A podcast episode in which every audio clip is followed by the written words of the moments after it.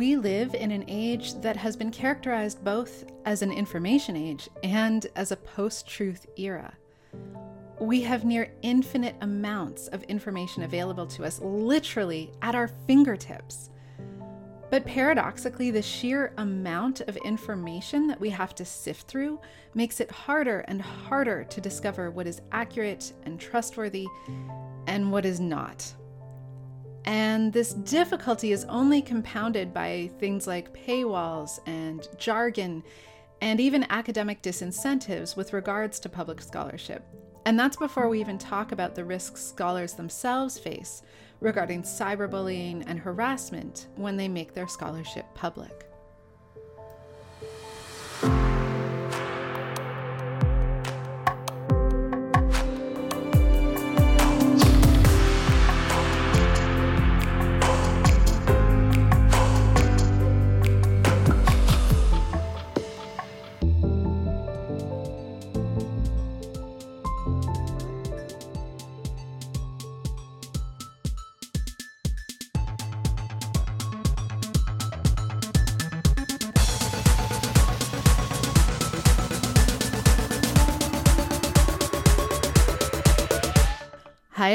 Welcome to another episode of Gender, Sex, and Tech, continuing the conversation. I'm your host, Jennifer Jill Fellows, and today I've invited Dr. Alex Ketchum on the show to talk about intersectional feminist approaches to digital public scholarship. Dr. Alex Ketchum is the faculty lecturer in the Institute for Gender, Sexuality, and Feminist Studies at McGill University. She is also the director of the Justice Feminist Tech and Scholarship Lab. She's the author of the open access book Engage in Public Scholarship, a guidebook on feminist and accessible communication. In this book, she seeks to answer two questions. First, what is feminist scholarship? And secondly, what is accessible scholarship? In answering these questions, Alex examines the power dynamics at play in the creation of and access to various forms of public scholarship. In general, Alex's research integrates food, environmental, technological, and gender history.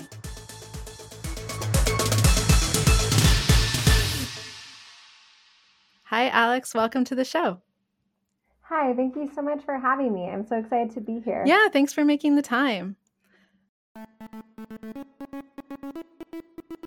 I wanted to take a moment before we begin and remind everyone that digital space, um, the digital space we are using today to communicate with each other and to share our thoughts with our listeners, is physical space.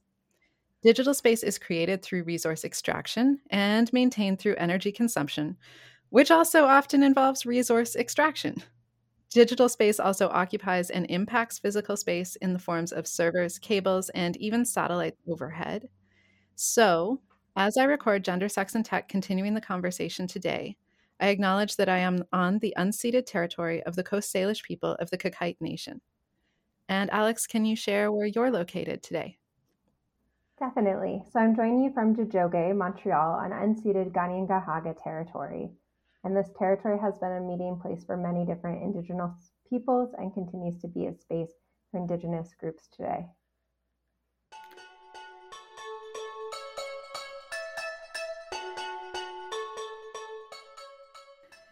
So, I want to kind of begin with a little bit of a background and get to know you. So, I was hoping you could share with us how you came to be interested in history, or maybe more specifically in feminist approaches to history or history of feminist movements. Yeah, definitely. I love this question.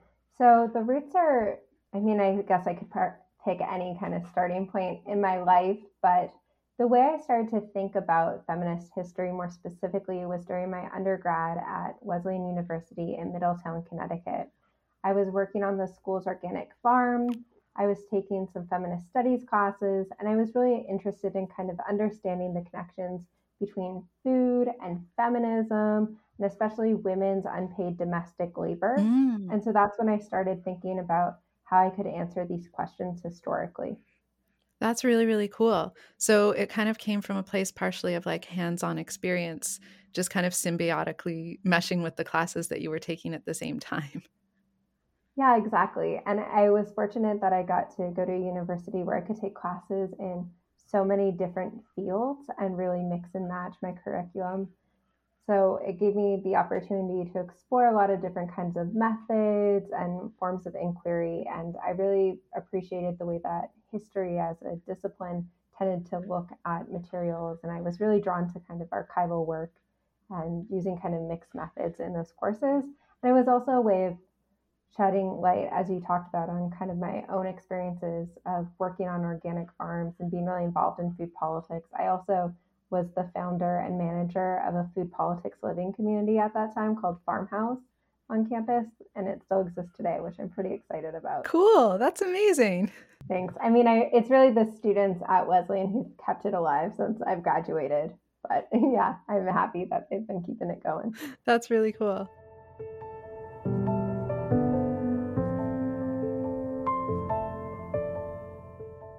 So I know that you have a background in history and in particularly in feminist history, but what we're talking about today will probably touch on some of that, but it's also mm-hmm. about public scholarship. So I was wondering if you can also give us a quick overview of what public scholarship is and particularly how you became interested in this. Yeah, okay. So public scholarship for me is kind of an umbrella term that has a few different kinds of components underneath it. So, one, we hear about research communication, knowledge mobilization. You also hear about things like science communication. But I think public scholarship includes all those things, but also can be more. So, it's about making connections with the community from all different kinds of research practices.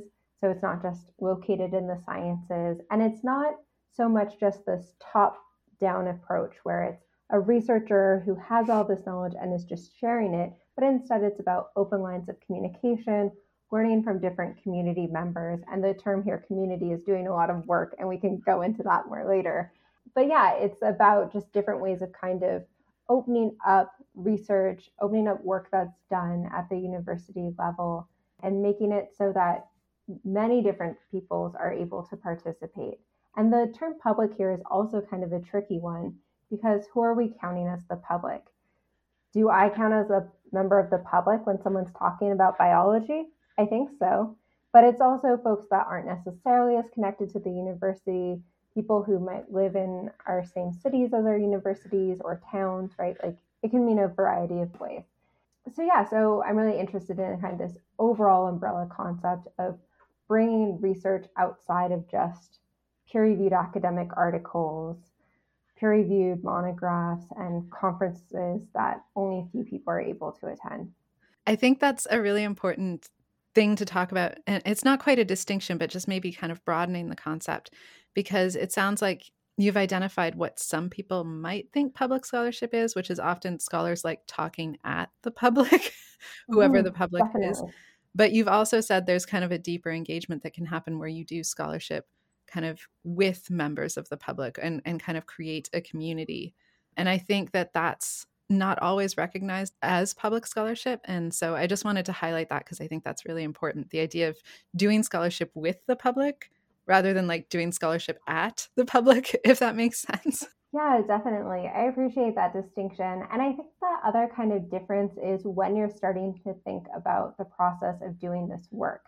So when we oftentimes hear terms like knowledge mobilization, it often is that the person has done all of their research and then this researcher communicates the findings, right? Whereas public scholarship can actually be that the public is engaged in the work throughout the process. That this isn't to say that someone can't decide later on in their process that they want to make this work more accessible. That's totally great. But I think public scholarship also enables and encourages us to think about the communities that we're working with rather than on much earlier mm-hmm. in the process in terms of picking the questions that we're asking, designing our research practices, thinking about the communities we're hoping to serve. Great. I think that's really helpful. So there are kind of different ways of doing public scholarship, and some people may do it kind of towards the end of their research program, but some people it's kind of baked in right from the beginning. Yeah, exactly. And to answer the question you had asked before also about how I became interested in it, I think part of it has to do with my own background. So I'm the first woman in my family to go to university, let alone get a master's and then a PhD. And I was always interested in kind of sharing what I was learning in school uh, with my family members and friends. And then I also, part of this like greater work and the book that came out of it came from kind of a couple of different projects. One was in 2013, I co launched the Historical Cooking Project with a group of peers and friends, and it was a website. It still exists today. I don't post as regularly, but we wanted to make food history more accessible. We were cooking through historical cookbooks to kind of see what the embodied experience of making these recipes would be like. And we were writing about how it connected to larger trends in food history, looking at the ingredients. We invited other food studies scholars to write posts on the blog. And there's hundreds and hundreds of posts. I think it's almost 300 posts at this point. And so that was one of my kind of early forays into that work through my historical background. Since 2019, I've also been running a speaker series called, and bear with me, the title is so long because I never imagined it would become such a big thing. it's called Disrupting Disruptions the Feminist and Accessible Publishing, Communications, and Technology Speaker and Workshop Series. Woo! And today was actually our 75th event of the series. Wow. And so, yeah, so it's been really exciting to bring in a variety of scholars, creators, practitioners, researchers, activists who work on issues related to the title itself. There's been a lot of focus on kind of AI, big data, and all of the folks who speak as part of the series are oftentimes folks who voices we don't hear in relation to these issues of big tech. So it's um, women or non-binary folks, uh, trans speakers, many people of color, indigenous speakers, people whose identities are at the intersections of many of those categories. And so that way we can showcase this amazing research and work and uh, activism and artistic practice. So in running that series too, I was thinking really intentionally about how can I make these events as accessible as possible? Which communities am I trying to serve? How can I use this platform to lift up other voices and so forth. I thought that there might be a connection between your interest in feminist history and food and your interest in public scholarship. So I'm happy to see that there is a connection because I was thinking like there probably is because, you know, like working on an organic farm, there's a way in which that that is kind of public work, right? And and so engaging with community and I think that's really, really cool. I love it when different interests come together. Thanks. Yeah. And I think one thing with my food work, because I kind of have these two different bodies of work within my scholarship. I have my kind of feminist food history work and my work on feminist restaurants and that book project that I produced. And then I also have this project around kind of AI and tech history, still feminist history, still late 20th, early 21st century kind of time period and same geographic context of US and Canada. But my public scholarship work kind of brings that together. And I do find that my work around food is usually what kind of draws people in a bit more because we all eat. Many of us cook, many of us go to restaurants or cafes. So there's a way that people can feel connected to it because even when they asked me, well, what's a feminist restaurant? They still knew what a restaurant was, right? So they were already kind of mm-hmm. intrigued. Mm-hmm and that was a really nice place to kind of begin these conversations and talk about these activist histories and so forth.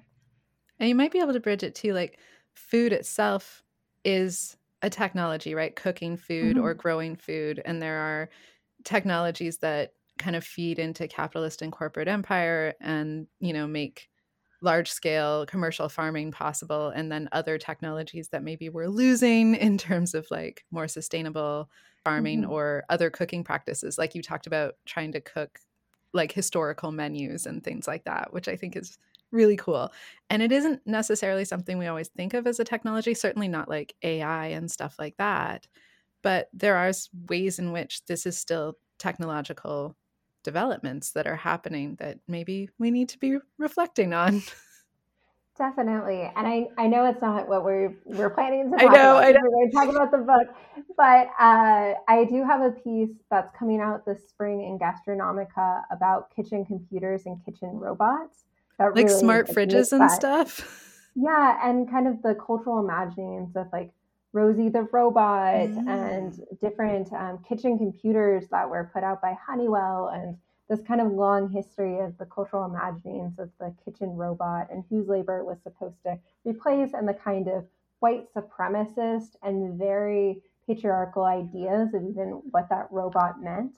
So yeah, so if folks are interested in those connections, it's going to be out in spring 2023 from Gastronomica, which is open access. We will put a link in the show notes. we'll try and put a link to everything in the show notes. Amazing.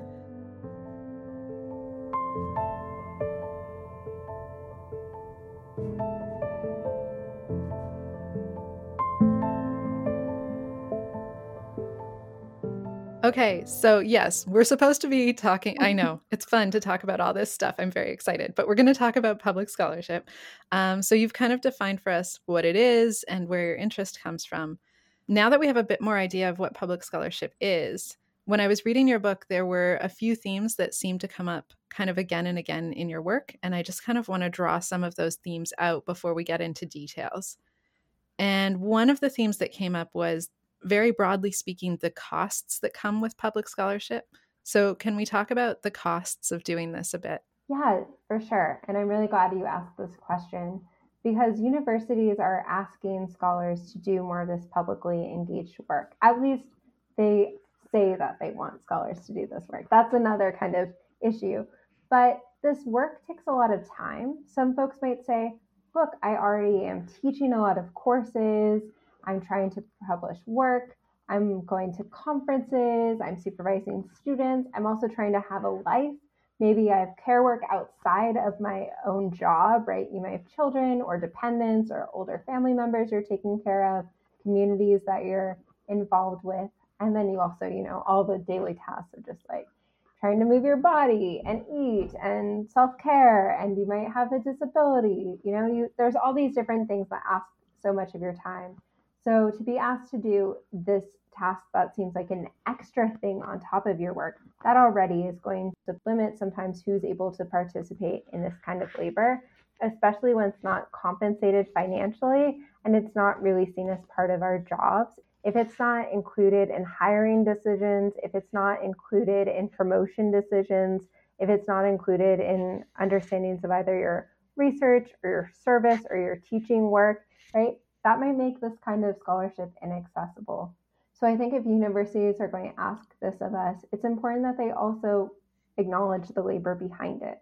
Another challenge that can happen, especially for women, non binary folks, people of color, basically scholars who are marginalized within academia, is when they're doing public scholarship, especially if they do work related to different forms of oppressions, different kinds of marginalizations, that sometimes it can lead to trolling or doxing or threats, mm-hmm. right? So you can see this of like when some scholars publish their work, people may engage with the ideas. But when other scholars publish their work, especially scholars from marginalized backgrounds, they're going to oftentimes not just have to deal with people challenging their ideas, but making threats to their safety or attacking them personally. And so, not only is that a terrible thing to experience, right? Feeling that your safety is threatened, but also the fact that this itself is another form of labor. And it's really important that universities actually create systems in place to protect scholars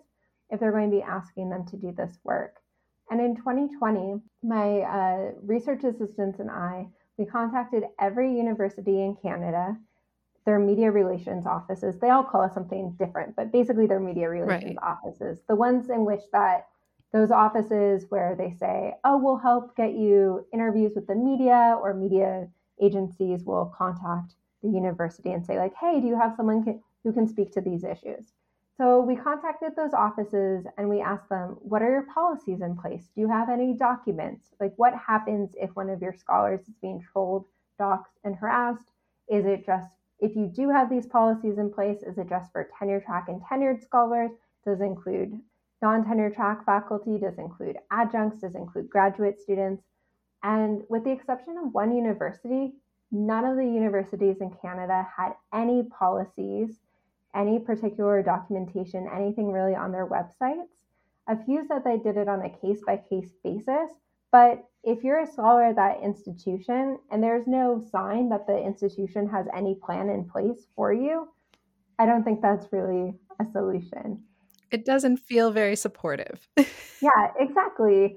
And just even things like we created also a list of things that individual scholars could do if they experience doxing or trolling, online cyberbullying, harassment. But it shouldn't be an individualized issue. We also suggested different things universities could do, such as having on their website, here's information of what happens if you're doxed or like, please contact us. We have a plan in place, but maybe they don't want all the documents online so that harassers can see the plan. Um, but that there's actually a system in place, and UMass Amherst does have. So this is in the U.S. context, but US, UMass Amherst has set up some policies in order to help scholars out and I think it's really important. And it also can encourage scholars to want to do this work. Because if you're fearful of being harassed, even the potential of being harassed, that's going to limit the kind of scholarship that folks are going to engage mm-hmm. in. I think that's really helpful and a really important point. So we have kind of the costs in terms of labor, right? That mm-hmm. this this doesn't happen without labor. It may depend on what type of public scholarship you're engaged in, how much labor it is, but there's labor mm-hmm. involved no matter what. And then there's the costs in terms of whether or not your labor is being recognized and or compensated by your institution, right? Or by your place of employment. Definitely. So often uh, universities and colleges will say like you said that they want scholars to engage in this, but they don't necessarily incentivize that engagement. Mm-hmm. Exactly. And then there's also the cost, particularly borne by marginalized scholars who also already are are facing a lot higher costs in terms of service mm-hmm. work and other labor to the institution. So marginalized scholars, in case listeners don't know, are often called upon to serve on more committees and to do more work in terms of diversity, equity, and inclusion policies and things like that. So marginalized scholars are already called upon by institutions to give a lot of labor. And we're also seeing that if marginalized scholars do public facing scholarship, there's increased risks of trolling, online harassment, cyberbullying. And I the research bears this out, right? Like so social scientists mm-hmm. tell us that marginalized people, so women, indigenous people, black people, people of color, trans individuals, LGBTQ plus people are more likely to face harassment specifically based on their identities mm-hmm. and to face kind of more severe, egregious harassments.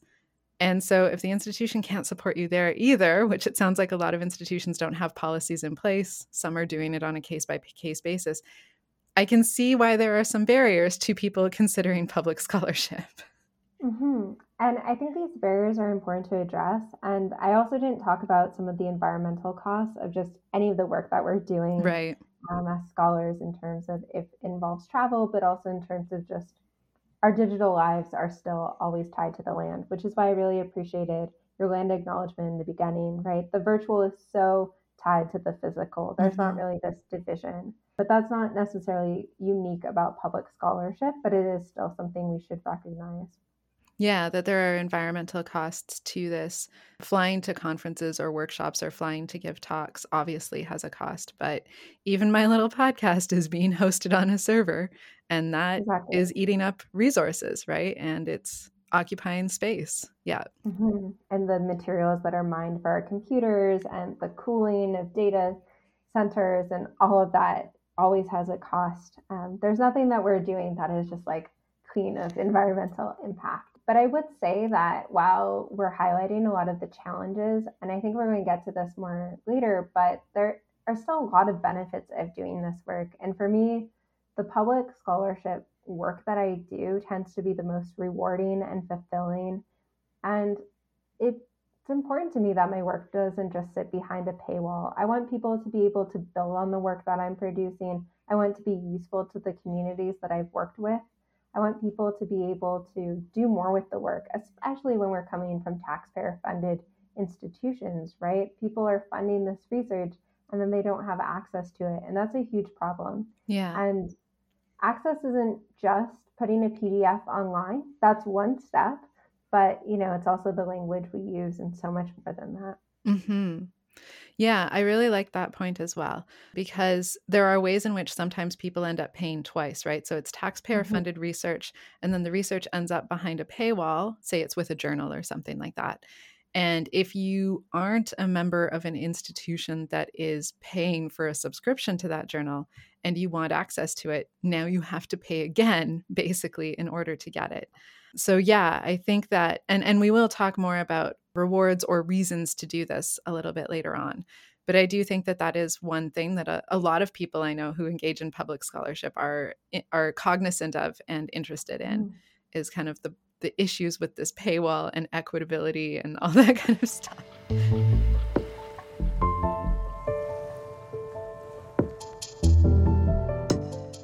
Which maybe brings me to another theme that comes up quite strongly throughout your book.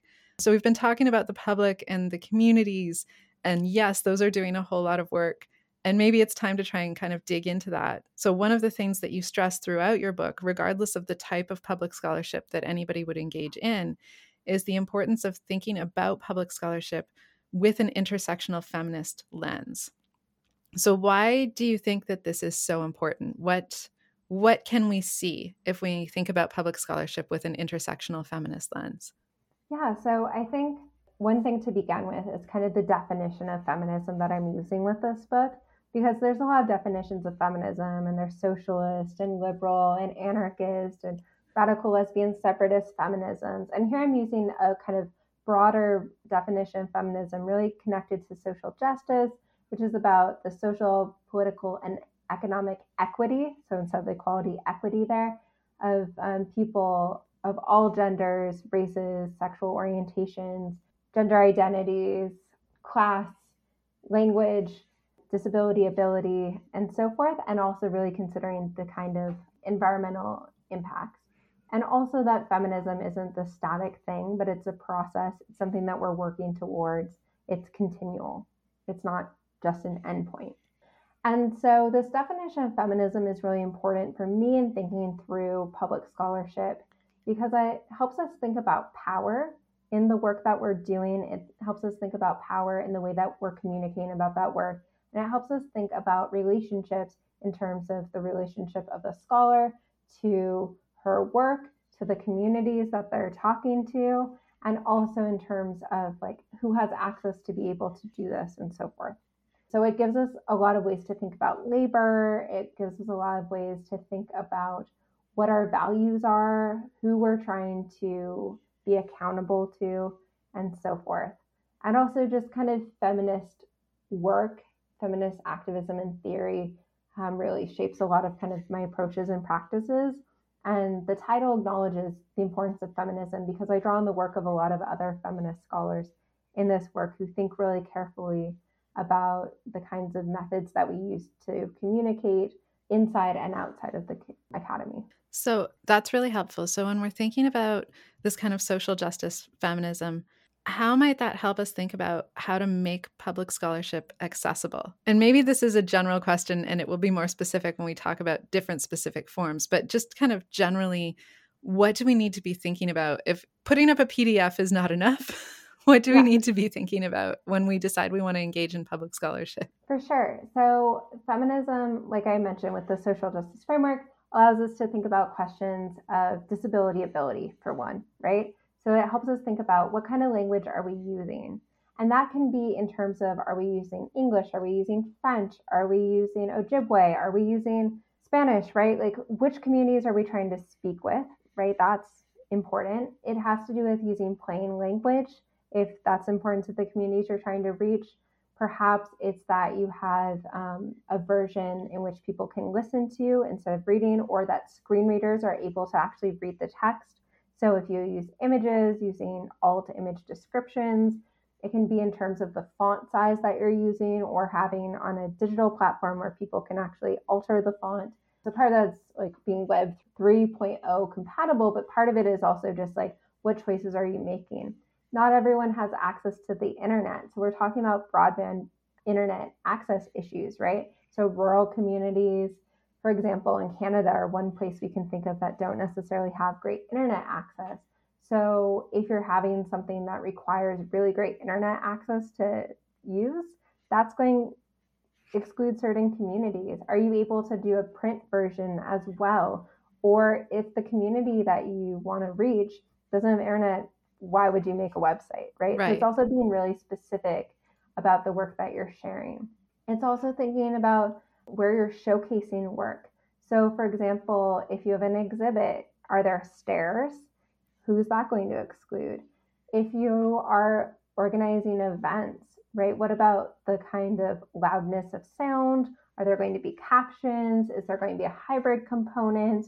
What about space for people? If it's a long conference, is there going to be space for people to chest feed or breastfeed? Is there going to be space for people who need quiet spaces to go to at different points, right? There's so many factors to consider thinking about um, disability and ability, thinking about the kinds of needs of different bodies, thinking about access to education, as well as thinking about the language that we're even using within it, right? So, in terms of how can you be gender inclusive with your language? How can you be attentive to issues of racism um, within certain texts or the kind of language you're using? So there's so many different ways. And of course, it depends on what platform you're talking about. If you're doing online or offline or mixed work, if you're talking about events or publication or a website or an album, like music or artistic ways of connecting, all of those will have their own specific individualized factors. But it really helps us think about,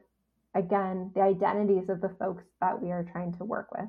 So, as you were speaking, it, it sounds like one of the benefits of thinking about public scholarship using a feminist social justice lens is that it reorients us in some ways rather than just being like, I want to do this fun work and put it out there.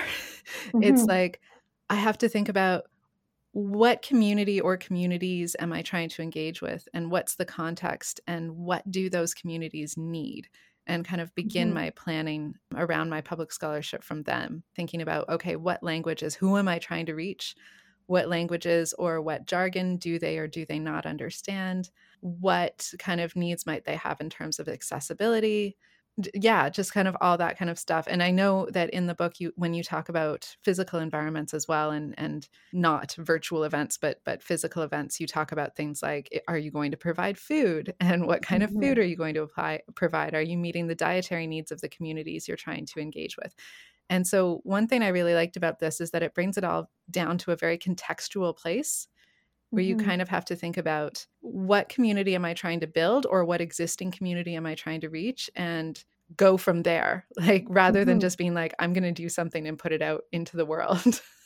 and I really appreciated that. For sure. And I think something that's important to highlight is that nothing that we do will be fully accessible to everyone, right? We're having this conversation in English. So people who don't speak English, it's not going to be as accessible to them, right? But the work that we're doing, I also don't want the fact that not everything's going to be accessible for everyone. I don't want that to lead us to just say, well, if it's not going to be for everyone, I'll just focus on what I see as like the norm, which tends to meet the needs of like white, cis, heterosexual, able bodied men around 30 years old that are English speaking in Canadian society, right? And urban and have good broadband internet and exactly right? So i don't want us just to to say well okay if it's not going to be perfect and reach everyone that's what i'm going to aim for. But instead thinking again about who are you trying to direct your work to? And also you can sometimes do different versions of a similar project right? So it could be something as simple as you publish it in multiple languages. It could be that you have like a zine or a handbook you've made that people can access online or there can be a printed copy available, right? Mm-hmm. Even things like that, that already opens it up for more people to participate in.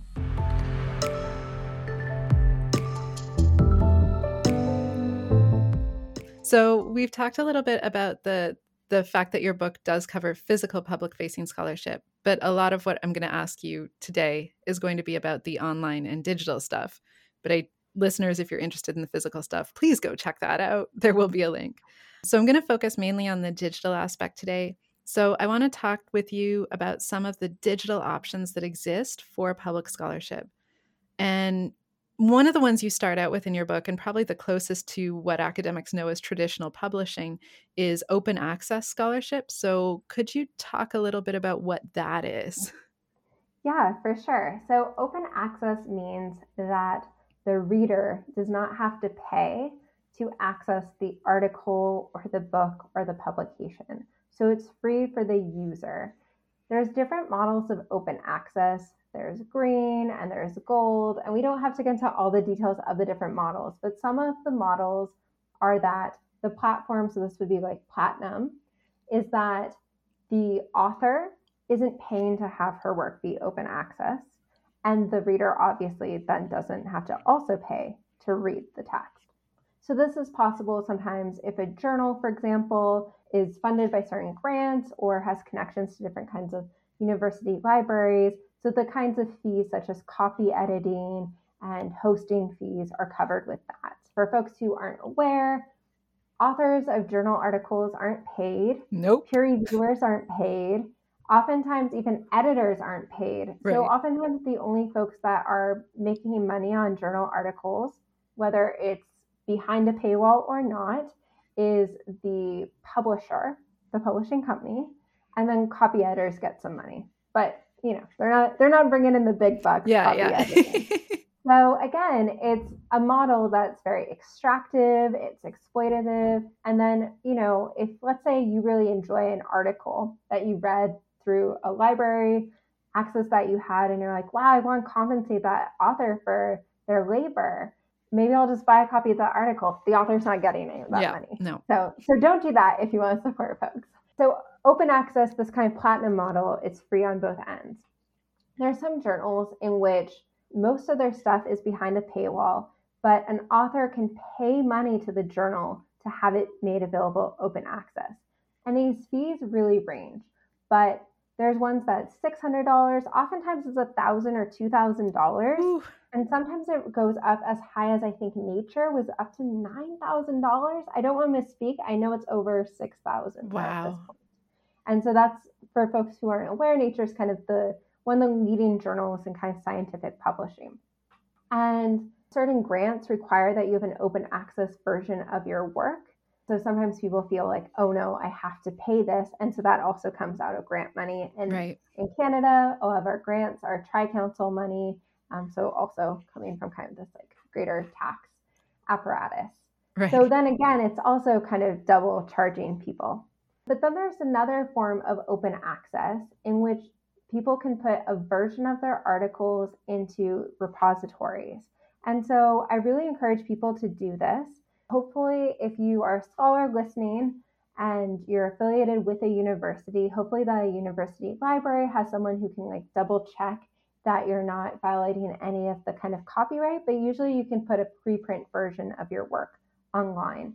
And so that would be basically the version of the article before it's been formatted with all the kind of fancy titles that are, you know, the gray bars on the side that the journal uses and all of that. And usually, university e-repositories, that version will also come up when people are going into Google Scholar or something and are searching. Yeah. So they'll see the official kind of behind paywall version that has the nice formatting and then the unformatted version. There might be a few differences, there might be some typos and stuff like that. But basically, your main ideas are being made available. And that also usually satisfies grant agencies' requirements. So then you don't have to pay like the 600 to whatever dollars. Yeah, exactly, exactly. And that way people get a version of it. Then, so some folks also, there's kind of other places of how people have tried to make stuff open access, which sometimes can be in violation of copyright. So I'm as like a legal thing, I'm not telling you to do this.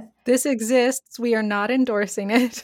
Exactly. But people sometimes will just upload a PDF to their personal website or on ResearchGate or Academia EDU or to like Sci-Hub. And like this also like kind of shares with like the pirating of academic mm-hmm. articles. And then some people use things like Can I Has PDF and other kinds of groups in which they um, just will ask for an article and someone who has institutional access will share it.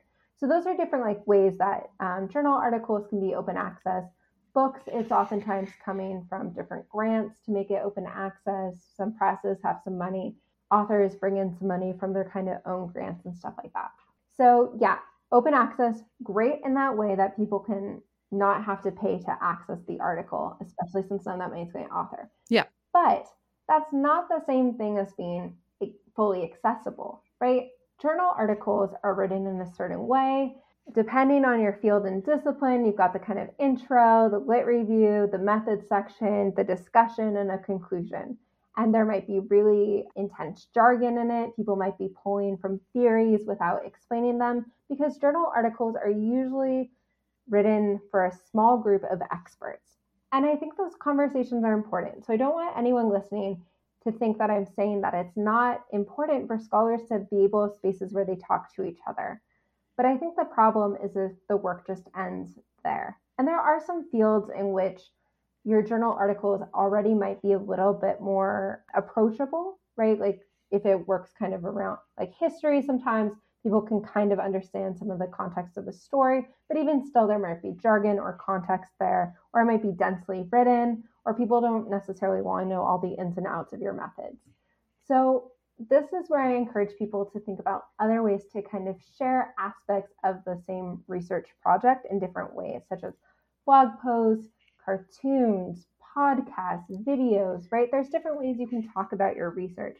Right. And interviews on other people's podcasts can be great. For example. exactly. So open access isn't the be all end all, but I think it's an important start. And I think it's important that we challenge some of these publishing companies of academic journals because it's very exploitative. I think that's really helpful. Yeah, and the idea that scholars have to pay for open access too for those models may not be as big a deal for a scholar that has a huge PD pool, professional development funds that they can pull from or that do have big research grants, but that's also a barrier for like new and emerging scholars and graduate mm-hmm. students and and scholars who are underemployed and stuff like that. So I just wanted to flag that as another potential issue in addition to all the other things you said. Definitely, for sure. The lack of access to money. Plus, also, even with your grant, even if you have a huge SSHRC Insight grant or something like that, do you really want thousands of it to go towards that? you probably have other dreams for that money for research. Mm-hmm.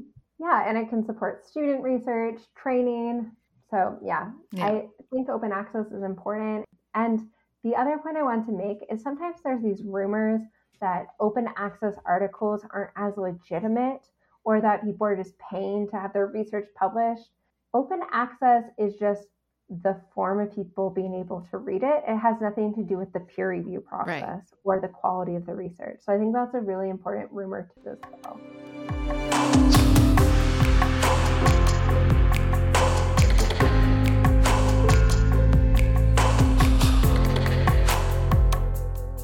So you just mentioned too that open access may be a good place to begin, but we may need to do other work to make our research more accessible in terms of thinking about speaking to communities that aren't primarily made up of the same type of scholar that we are, right? So I'd have mm-hmm. to personally think, oh, maybe how would a people who don't have PhDs in philosophy, for example, think about this?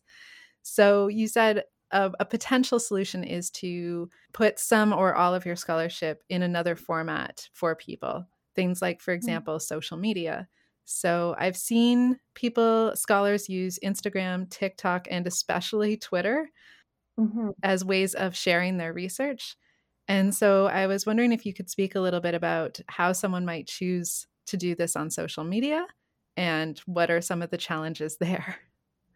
Yeah, so I think in choosing a platform, there's different ways to make the determination. So it depends what your research literally looks like. Is it really visual? Are there important images you could share or graphs or something that might be visually appealing? Then maybe a platform like Instagram would work really well for you.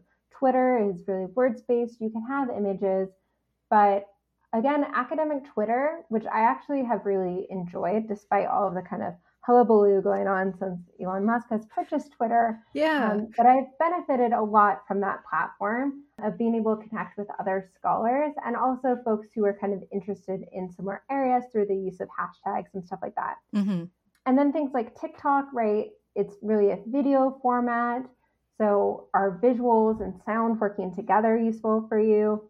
And so forth. So just thinking about kind of what your research looks like and how it might work, that's an important thing people sometimes consider YouTube a social media platform. I would say it's more of like a publishing platform for film.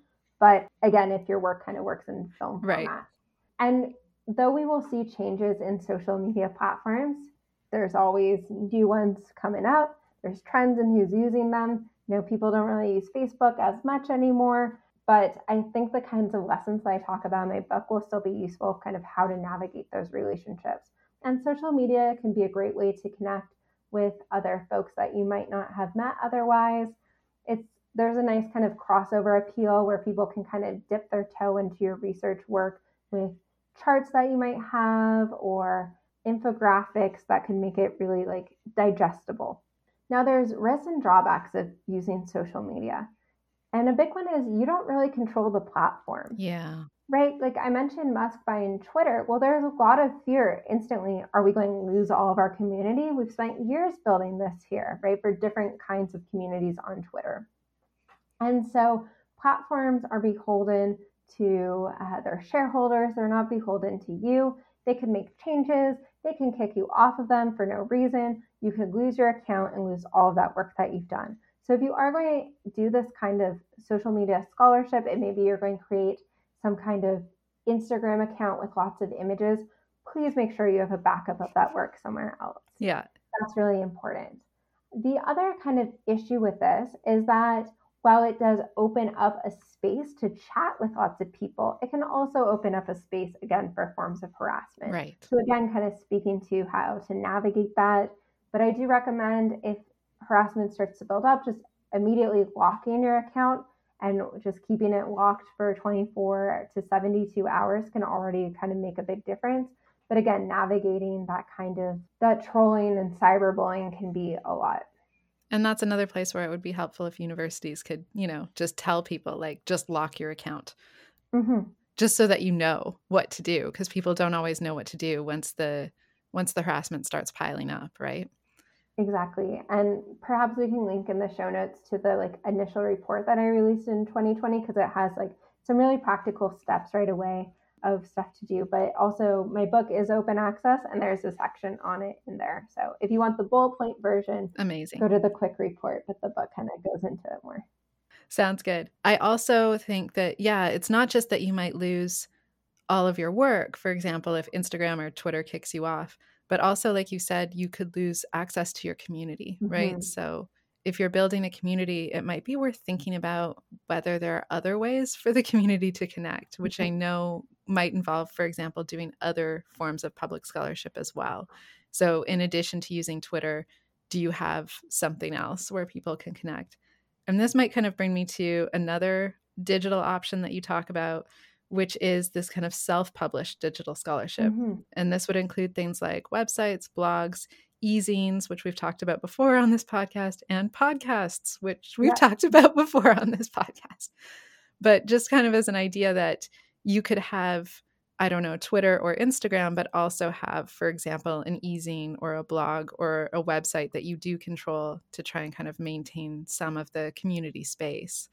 So, can you talk about why someone might choose these forms of public scholarship and what to be aware of when doing this kind of public self publishing? Yeah, definitely. So, I do think it's really wonderful to have both a website and the social media for, as you said, right? You can even have just the URL for your website on your Twitter account, right? That way, also, people know another place to find you. It will help people if they're looking for you, you can kind of link between the two of them. It's a good way to showcase research to different communities um, because people might not know your website exists if they haven't heard about it through social media.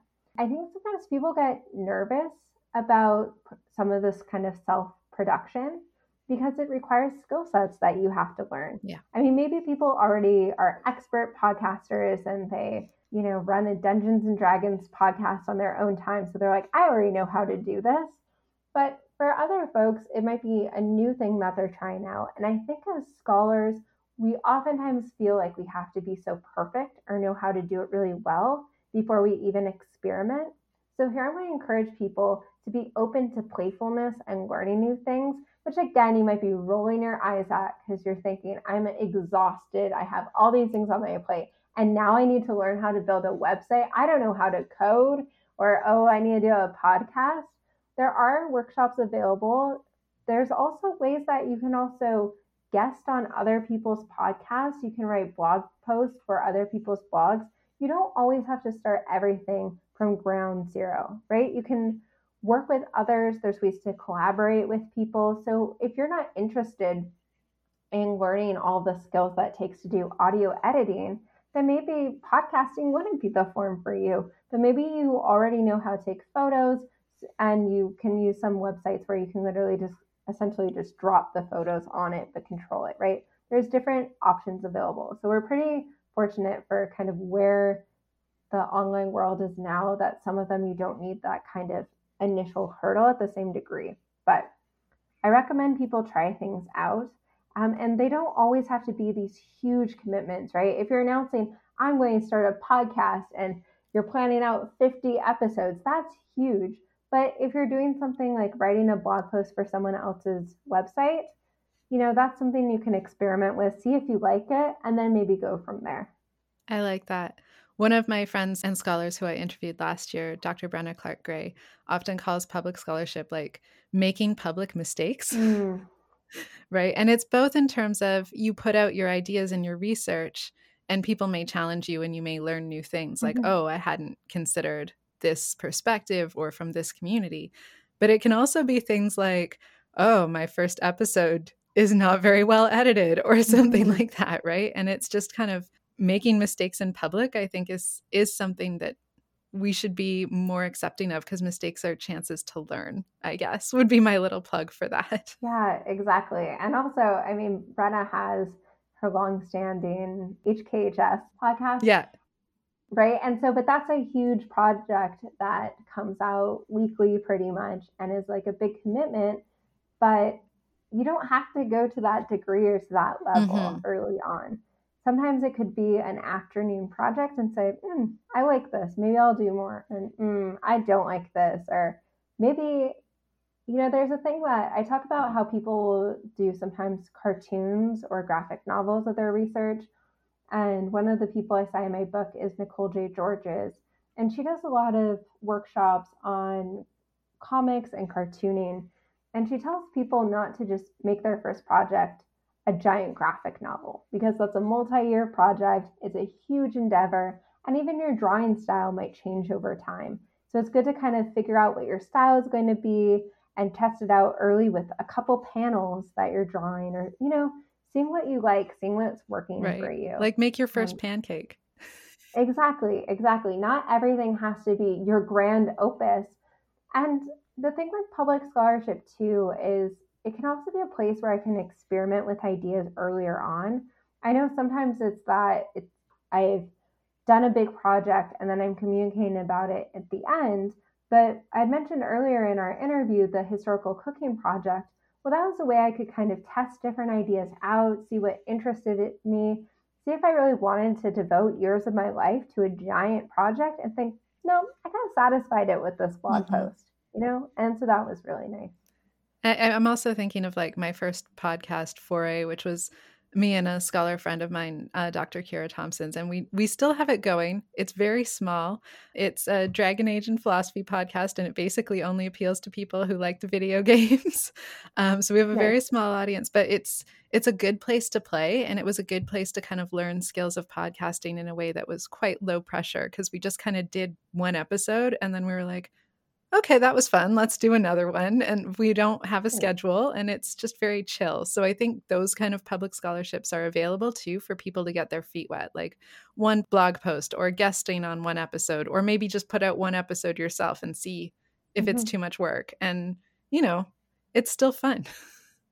Yeah, exactly. And I, I really like that you use the word fun there because I think sometimes as scholars, we don't think that fun is serious business. we think everything that we need to do has to be very intense and professional, but fun is a good thing. Fun is joyful. It can lead to creativity, it can lead to connection, and it also is a serious emotion. And so I want us to recenter fun in our lives because I think that can bring us back to the joy in our work that brought us here in the first place. I don't think many of us got into this line of research and into our careers because we wanted to be in committee meetings all day, mm-hmm. right? So where can we find the fun and the joy and bring us back to what got us into our fields in the first place? That's awesome. And I'll also add that like sometimes I find writing academic papers fun, but sometimes it's it's not the right format and it doesn't feel mm-hmm. fun to churn out another paper and that's another place where I think these other avenues of scholarship like making a Twitter feed or trying to do a TikTok or writing a guest blog post can just give you new avenues for engaging with and sharing your research and that can just kind of respark fun for people maybe.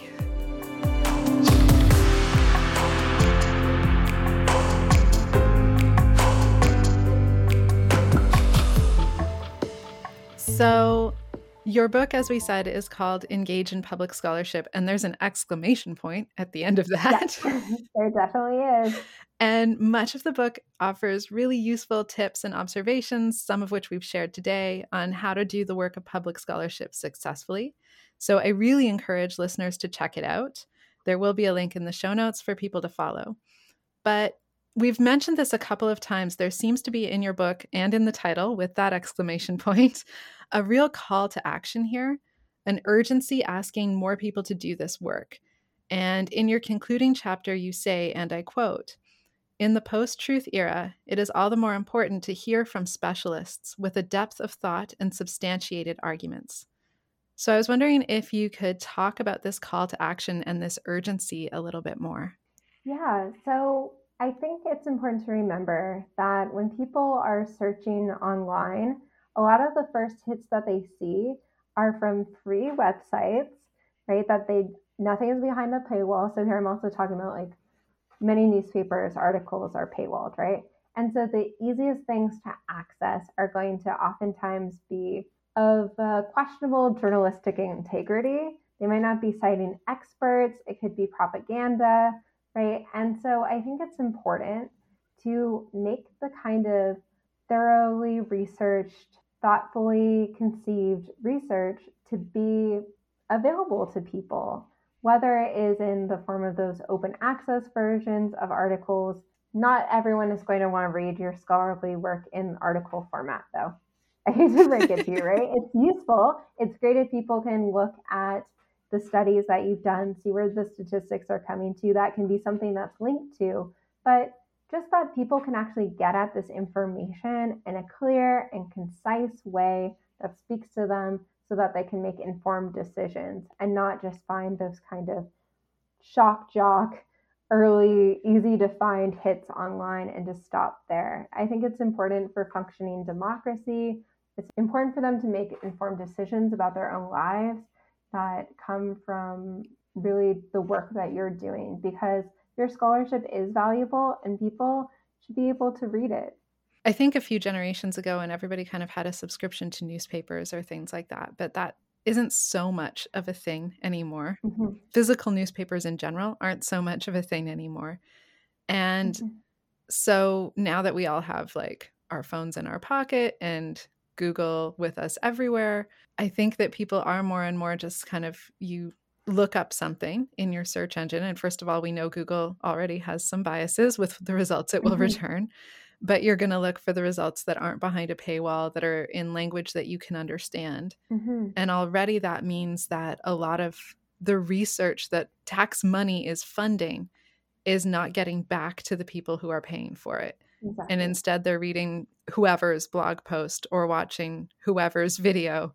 And and yeah, and we're not really part of that conversation. We, I say, as scholars here, because we're our work is often behind the paywall um, and inaccessible in other ways. Mm-hmm.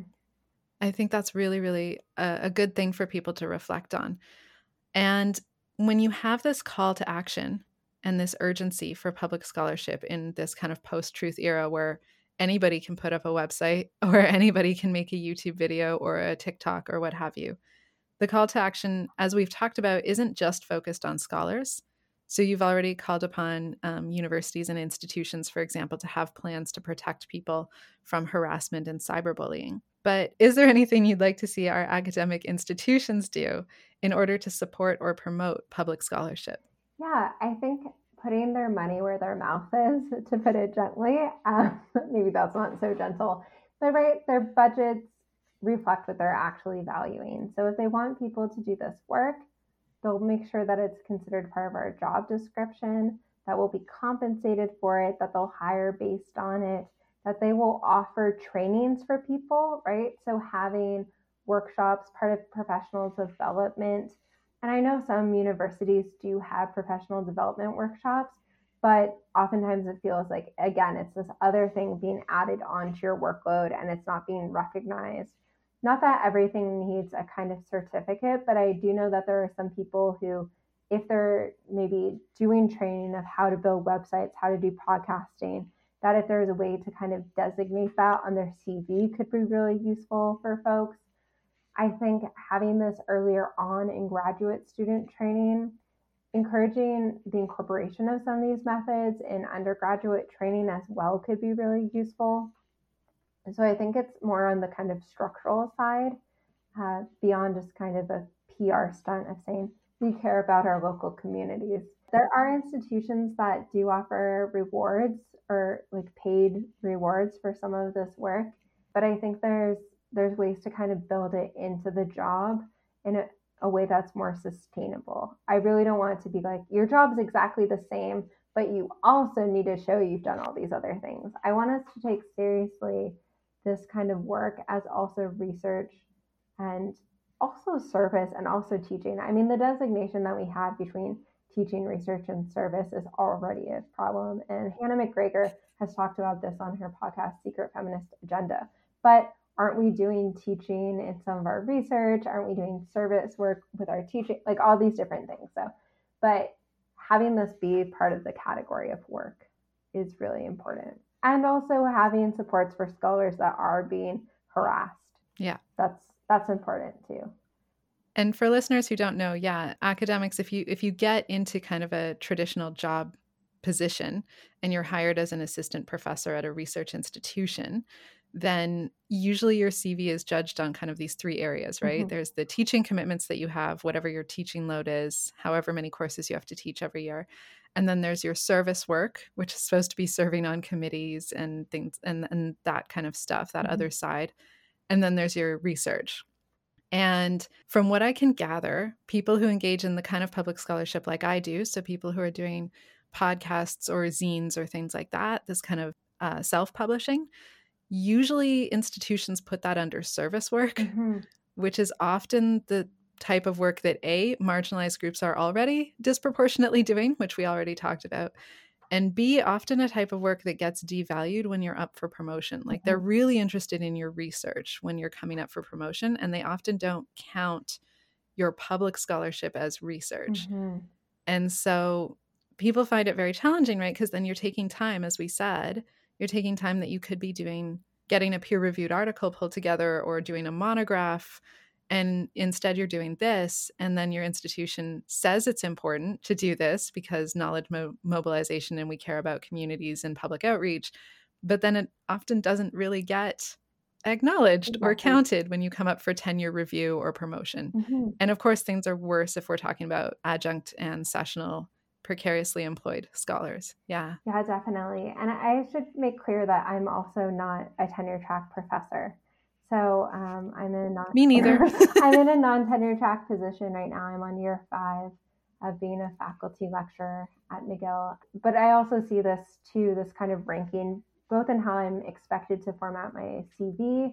It goes my research and grants number one, then my teaching, then my service, and then after that is kind of this public work and that kind of hierarchy in what the institution is valuing is also reflected in even just our merit unified report we have to submit every year showing all of our activities.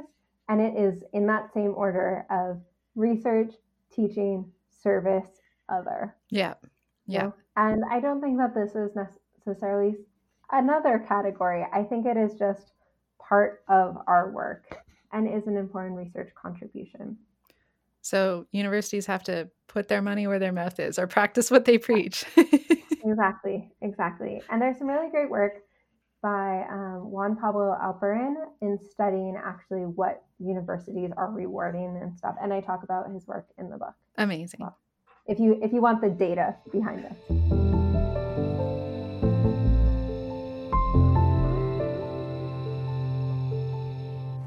I want to thank you so much for talking with me today, Alex, and sharing your research and your hopes for public scholarship for the future. Is there anything else you'd like to share with our listeners regarding feminist approaches to public scholarship? Yeah, I would say that. So I hope you check out the book. Like I mentioned, it's available open access. I make an open access version of pretty much all of my work, whether it's my books or I have things on e repositories as well.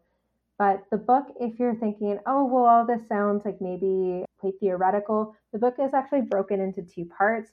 The first part is kind of talking about these challenges and these benefits. And the second part is called Toolkits. And there are steps to help you learn the skills that you need to do this work. And something I also didn't mention was there's also toolkits in how to work with journalists too. So if you want to do media interviews, if you want to be on TV, or also if you want to write op eds, there's information on that as well. Yeah, and the book is really well laid out that way, such that if you already kind of know what tools you want to use for your public scholarship, you can just kind of go straight to that chapter and it's comprehensive and it deals with kind of what you need to think about if if you're going to do for example an op-ed here's here's what you need to think about when you're doing it from a feminist point of view so i found it really accessible that way as well Thank you so much for saying that. Yeah, I hope people feel encouraged to hop around as it works for them. It's not a book that you have to read cover to cover, although you're totally welcome to return to it at different stages. Thank you so much for having me. This has been such a fun discussion. And I hope that listeners feel encouraged to experiment and try something new.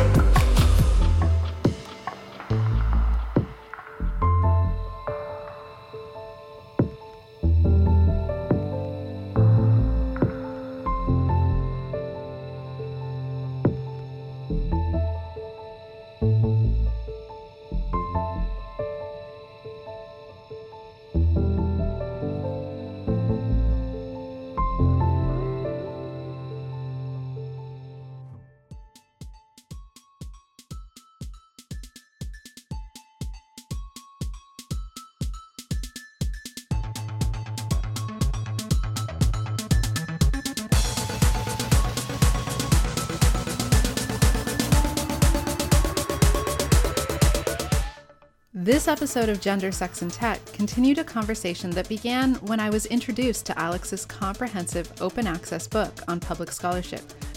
I've provided a link to the book in the show notes, and I highly recommend you check it out. I want to thank Alex for sharing her research with us today. And thank you, listener, for joining me for another episode of Gender, Sex, and Tech, continuing the conversation. If you would like to continue this conversation further, please reach out on Twitter at tech underscore gender. Or maybe you could consider creating your own essay, podcast, video, or other media format to continue the conversation in your own voice. And maybe Alex's book could help you do that. Gender, Sex, and Tech is part of the Harbinger Media Network. Music provided by Epidemic Sound. This podcast is created by me, Jennifer Jill Fellows, with support from the Marc Sanders Foundation for Public Philosophy. If you enjoyed this episode, please consider buying me a coffee. You'll find a link to my Ko-fi page in the show notes. Until next time. Bye.